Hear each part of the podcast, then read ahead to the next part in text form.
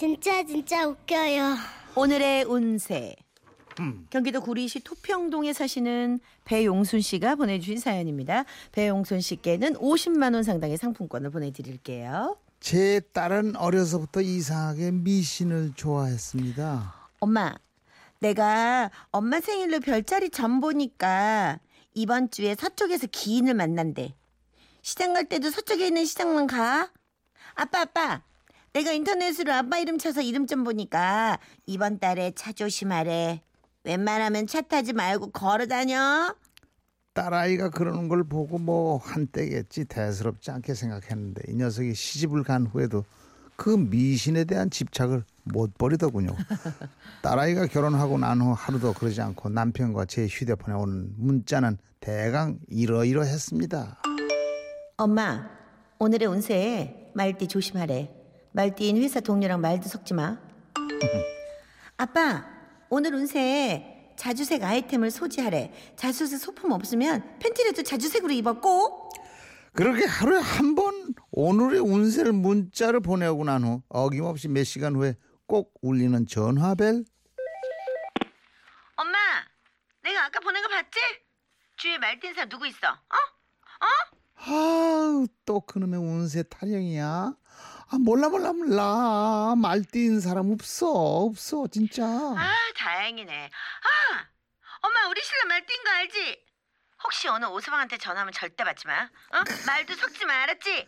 아니 오늘의 운세가 뭐길래 사위 전화도 받지 말라는 건지 우리 딸 이 정도면 오늘의 운세 중독 맞죠 그러다 얼마 전 어마어마한 일이 터집니다 얼마 전 시골에 계신 저희 둘째 큰 아버님이 돌아가셨다는 연락이 와서 딸아이한테 제가 전화를 했죠. 야 딸! 엄마한테 오늘 대전에 사는 둘째 큰 할아버지가 돌아가셨어. 오서방 퇴근하면 준비하고 내려가. 엄마는 아빠랑 먼저 가 있을게. 그런데 그때. 우리 차 망가져서 공장에 보냈거든. 오늘 차 못 타고 가는데요. 아 그럼 어떡하지? 기차 그럼 기차 타다가 와 KTX 타면 금방인데 뭐 제 말에 우리 딸 펄쩍 뛰더니 안 돼. 나, 나 오늘 운세에서 대중교통 조심을 했어. 아니, 기차 타고 가다가 사고라도 나면 어떻게? 절대 안 돼. 아니 이게 무슨 모기가 아메리카노에 빠지는 소리랍니까 모기가 아마 아메리카노 안 빠지지. 차에 안 빠져요? 안 빠지지. 커피 별로 안 좋아해요. 저는 잠만 말고 빨리 장례식장에 오라고 언성을 높였고 제가 먼저 장례식장에 도착을 해 있었죠. 그리고 몇 시간 뒤 제가 장례식장에서 정신없이 일을 하고 있는데 그때 장례식장 사람들이 우군수군수군대며 한 곳을 바라보고 있는 겁니다. 무슨 일인가 싶어 사람들의 시선을 따라갔더니 그곳엔 저희 딸이 서 있더라고요. 그리고 저 또한 딸아이의 모습을 보고 기함을 하고 말았습니다. 우리 딸이 세상에나 마상에나 장례식장에 울긋불긋 화려한 꽃무늬 원피스를 입고 온 겁니다. 저는 너무 깜짝 놀라 딸한테 뛰어갔죠. 야, 이 기집애야. 너 지금 여기가 어디라 어디 고무이 원피스를 입고 와. 너 여기 장례식장 이거 몰라? 아니 아무리 급하게 가도 그렇지 기집애가 검은 옷 없으면 어? 회색이나 뭐 무늬 없는 무채색 옷이라도 입어야지 얘가 꽃무늬가 웬 말이니 꽃무늬가 그런데 그때 딸의 어이없는 한마디.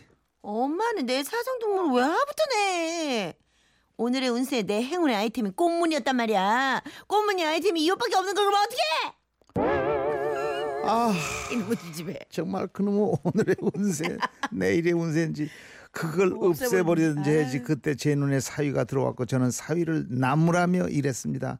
아이고 이 사람아 얘가 이렇게 저러면 행- 저러면 행동하면 자네라도 좀 나서서 잡아야지. 이 꼴로 장례식장에 데려오면 어쩌나 어쩌? 아이고, 아이고, 아이, 그게요 장모님. 저도 달래 봤죠. 그리고 화도 내봤다 한번 별짓 다 했는데 안 통해요 아 장모님 저도 답답해 죽겠습니다 오늘 제 차 수리 맡겨서 그냥 기차 타자 그랬더니 오늘의 운세에서 대중교통은 타면 안 된다고 했다면서 아 차까지 렌트해서 왔습니다 렌트비만 10만 원 들었어요 아이고 고쳐야 진짜 우리. 딸을 어쩌면 좋습니까?